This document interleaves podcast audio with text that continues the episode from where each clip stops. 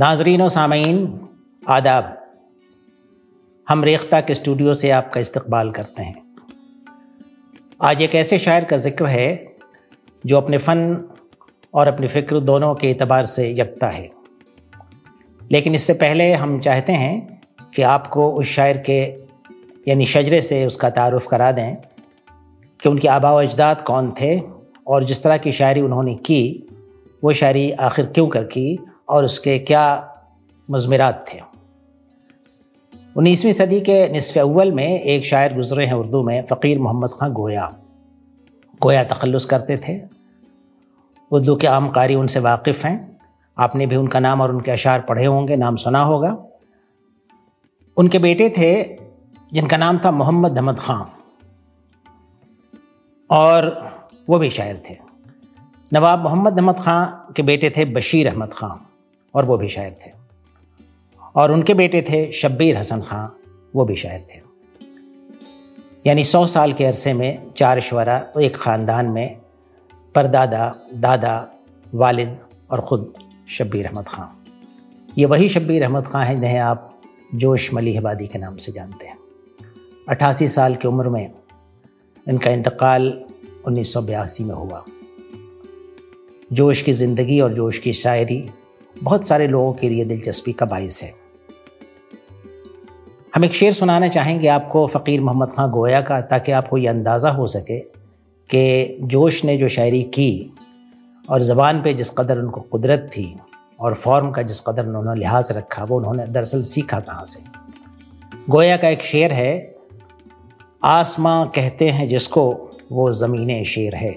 अब आप इस मिसरे पर गौर करें, कहते हैं, गोया आसमां कहते हैं जिसको वो ज़मीन शेर है, माहनो मिसरा है, वसफ़ अबरू खमदार में।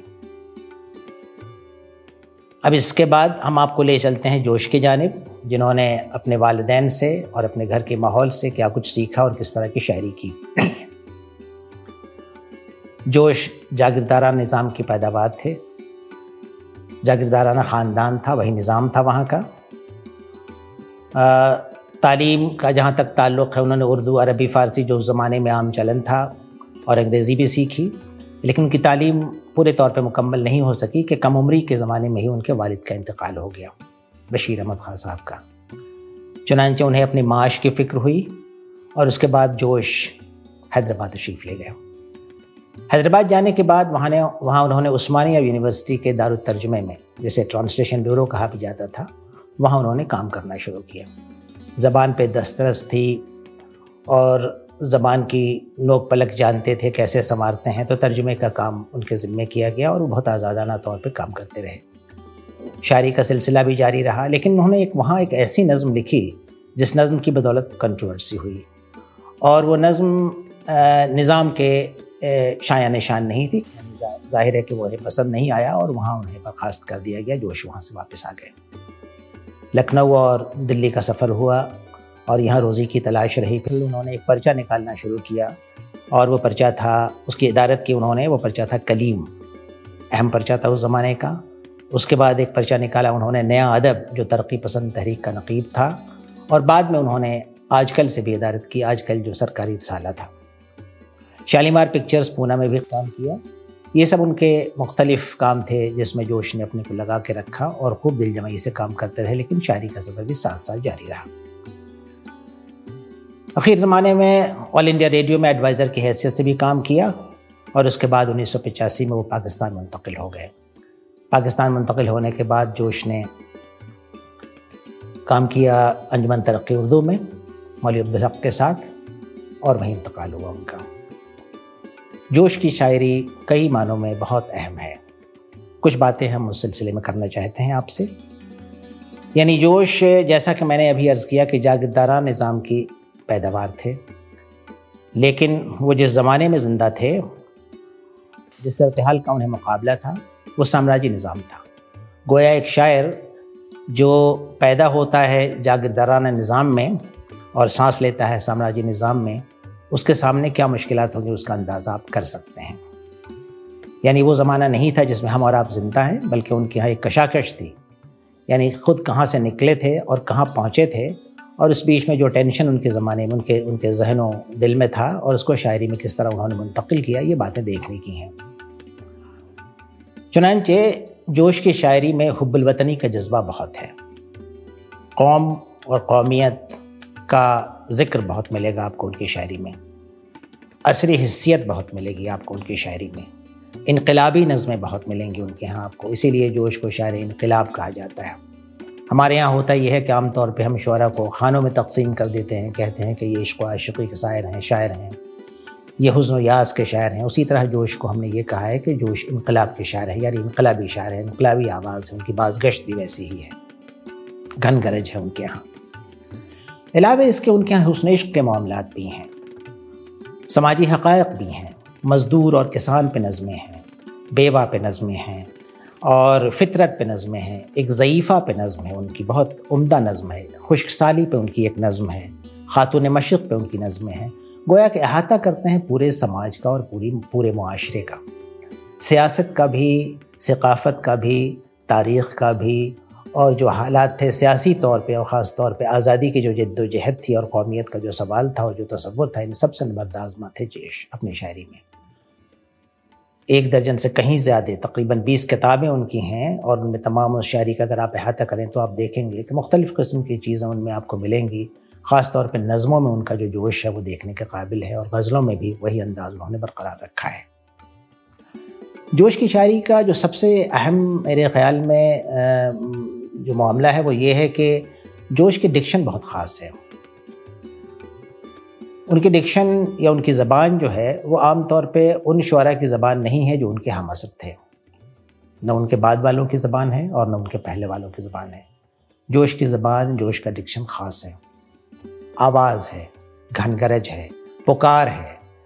वावेला मचा देते हैं कभी कभी उनके यहाँ वो नर्म लहजा नहीं कभी कभी गज़लों में आपको ज़रूर मिलेगा वो नर्म लहजा और छोटे छोटे मिसरों की नज़में भी गज़लें भी आपको मिलेंगी। लेकिन जोश का जो गालिब अंदाज़ है वो आप देखेंगे, उनकी आवाज़ बहुत ऊँची है और वो आपसे बबाग दहल बात करते हैं ख़ास तौर पे नज़मों में। और ये अंदाज़ गज़लों में कुछ दूसरे तरह का है। कुछ अशार एक गज़ल के ख़ास तौर पे हम आपको सुनाना चाहेंगे ताकि आपको अंदाज़ा हो सके कि जोश की गज़ल। और जोश उसमें ख़ुद को डिफ़ाइन करते हैं। उन्होंने अपनी तारीफ़ की है और अपनी तारीफ़ के हवाले से उन्होंने पूरे ज़माने की और पूरे आफाक की और पूरे कायनात की तारीफ़ करने की कोशिश की है। अंदाज तकल्लुम उनका बहुत निराला था। किसी शायर का वैसा नहीं था। लोच भी है उसके अंदर उस अंदाज तकल्लुम में। नज़म और गज़ल ख़ास तौर पर मरसिए भी उन्होंने लिखे हैं। तारीख़ी नज़में भी लिखी हैं। इन तमाम चीज़ों के बावजूद आपको जोश को देखेंगे कि एक भरे पुरे शायर हैं। उन्होंने एक किताब अखीर ज़माने में लिखी है उनकी ऑटोबायोग्राफी है, सवाने है, खुद नविश्त, यादों की बारात। बड़ी कंट्रोवर्शियल किताब भी रही, कई लोगों का ये ख्याल है कि यादों की बारात में तमाम चीज़ें हकीकत पर मबनी नहीं हैं। बहुत कुछ किस्सा है, बहुत कुछ अफसाना है, बहुत कुछ मिथ है जो उन्होंने अपने बारे में गढ़ा है। ज़ाती मामला हैं शराब नौशी के वाक़ात हैं, इश्क के वाक़ात हैं, आशिकी के वाक़ात हैं, बहुत सारी चीज़ें हैं। वो किताब भी बतौर ख़ास पढ़ने से ताल्लुक़ रखती है अगरचे आप उस पर यकीन न करें करें या ना करें यह आपका मामला है। आ, मैं इस गुफ्तु को चाहता हूँ कि आपको कुछ ऐसी चीज़ें उनकी सुनाऊँ जिससे आपको अंदाज़ा हो सके कि दरअसल जोश किस पाए के शायर थे और किस तरह की शायरी किया करते थे। जैसे मैं उनकी एक एक गज़ल पढ़ रहा हूँ जो गालिब की ज़मीन में है और ये गज़ल ख़ास तौर पर मैंने इसका इंतखब इसलिए किया कि आपको ये अंदाज़ा हो सके कि जोश ख़ुद को किस तरह देखते हैं। तो ज़मीन तो गालिब की है लेकिन अंदाज खालिसता जोश का है इस गज़ल के अंदर। बहुत ज़बरदस्त यकीन की कैफियत है इन अशार में। इंसानी अज़म की आवाज़ है ये गज़ल। गज़ल भी है और बैक वक्त इसमें नज़म का भी अनसर है और नज़म का मज़ा भी आपको मिलेगा। मैं आपको बताऊँ कि इसमें वो बात करते हैं सरशारी की, दुनिया की बात करते हैं, कौनैन की बात करते हैं, सहबा की बात करते हैं, वो रेड वाइन जो रेड वाइन यानी जो जन्नत की शराब जिसे आप कहें उसका ज़िक्र करते हैं सितारों की बात करते हैं ज़र्रे की बात करते हैं जाम और गाम की बात करते हैं फूलों की बातें करते हैं गुंचे की बात करते हैं कलीसा की बात करते हैं और कावे की बात करते हैं हुस्न का ज़िक्र करते हैं सुराही का ज़िक्र करते हैं आलम बाला का ज़िक्र करते हैं मशीयत का भी ज़िक्र आता है इस गज़ल में आदम हवा का ज़िक्र भी है और सर गुंबद मीनार का भी ज़िक्र है चंद अशार हैं, सुनिए और अंदाज़ा लगाइए कि जोश की ये गज़ल किस तरह अहाता करती है ख़ुद उनकी ज़ात का। अशार ये हैं कि, सरशार हूँ, सरशार है दुनिया मेरे आगे। सरशार हूँ, सरशार है दुनिया मेरे आगे। कौनैन है एक लर्जिश सहबा मेरे आगे। हर नज्म है एक आरज़ रोशन मेरे नज़दीक। हर नज्म है एक आरज़ रोशन मेरे नज़दीक। हर ज़र्रा है, एक दीद बीना मेरे आगे। हर जाम है नज़ार कौसर मेरे हक़ में। हर जाम है नज़ार कौसर मेरे हक़ में। हर गाम है, गुलगश्त मुसल्ला मेरे आगे। हर फूल है, लाले शकर अफशां की हिकायत। हर फूल है, लाले शकर अफशां की हिकायत। हर गुंचा है, एक हरफ तमन्ना मेरे आगे। झुकता है, बसद इज्ज, कलीसा मेरे दर पर। झुकता है बसद इज्ज कलीसा मेरे दर पर आता है, लरसता हुआ काबा मेरे आगे। पैमाने से जिस वक्त छलक जाती है सहबा। पैमाने से जिस वक्त छलक जाती है सहबा, लहराता है एक हुस्न का दरिया मेरे आगे। पैमाने पे जिस वक्त झुकाता हूँ सुराही। पैमाने पे जिस वक्त झुकाता हूँ सुराही, झुकता है सरे आलम बाला मेरे आगे। आती है दुल्हन बन के मशीयत की जुलू में आवारगी आदमो हवा मेरे आगे। और आखिरी शेर है कि जब झूम के मीना को उठाता हूँ घटा में, हिलता है सरे गुंबद मीना मेरे आगे। अब आप देखें, ये गज़ल है और इस गज़ल के तेवर अंदाज़ा मुलाजा फरमाइए। ज़मीन जैसा कि मैंने आपसे अर्ज़ किया कि ज़मीन गालिब की है, लेकिन अंदाज सरबसर जोश का है। इसमें जोश है हर शेर के अंदर इसमें इंसान की तारीख़ है, इसमें इंसान की तारीफ़ है, इसमें मशीयत है। यानी अहाता है ज़मीन व आसमान का। और ये गज़ल इंतहाई भरपूर गज़ल है। इंतखब मैंने इसका इसलिए किया कि आपको ये अंदाज़ा हो सके कि जोश के मजामी कौन से हैं, जोश का अंदाज़ क्या है, जोश की ज़बान कैसी है, जोश के जो इमेजेस हैं, जो मेटाफर्स जिसके आप कहते हैं, जिसे यानी और जो उनके सिंबल्स हैं और ख़ास तौर पे जो उन्होंने मिथ क्रिएट किया अपने बारे में, उसका अंदाज़ा आपको लगा होगा इस गज़ल के सुनने के बाद। जोश का एक दूसरा रुख है, उसके लिए भी एक नज़म का इंतखब मैंने किया है, वो भी एक मुख्तसर सी नज़म है, लेकिन इसमें भी आपको अंदाज़ा पूरे तौर पर होगा कि जोश के जो बुनियादी सरोकार एक था, वो था आज़ादी और जो ग़ुलामी की ज़िंदगी हिंदुस्तान में बसर की जा रही थी और जो आज़ादी की जद्दोजहद थी और शिकस्त ज़िंदा का ख्वाब था कि ज़िंदा से लोग निकले, मतवाले आज़ादी के आ जाएँ और आज़ादी हासिल करें। उस सिलसिले की एक नज़म है। अब आप देखें कि तारीख़ में ऐसे वाक़ात बहुत हैं कि जिस कौम ने भी पहले कोशिश की कि आज़ादी हासिल करें तो आज़ादी यूँ हासिल नहीं हो गई। एक बड़ी लंबी तारीख़ रही उसकी।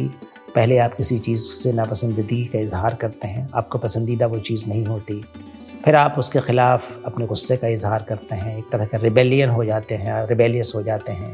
उस रिबेलियन के बाद आप रिवोल्यूशनरी होते हैं। जोश के यहाँ भी यही सिलसिले थे। जोश के यहाँ भी एक तरह से नाखुशगवारी थी। उसके बाद उनके यहाँ इनकार का एक पहलू है जो बाद में उसके बाद आया। उसके बाद वो बागी हो जाते हैं और अल्टीमेटली वो एक इनकलाबी की सहत से आपके सामने पेश आते हैं।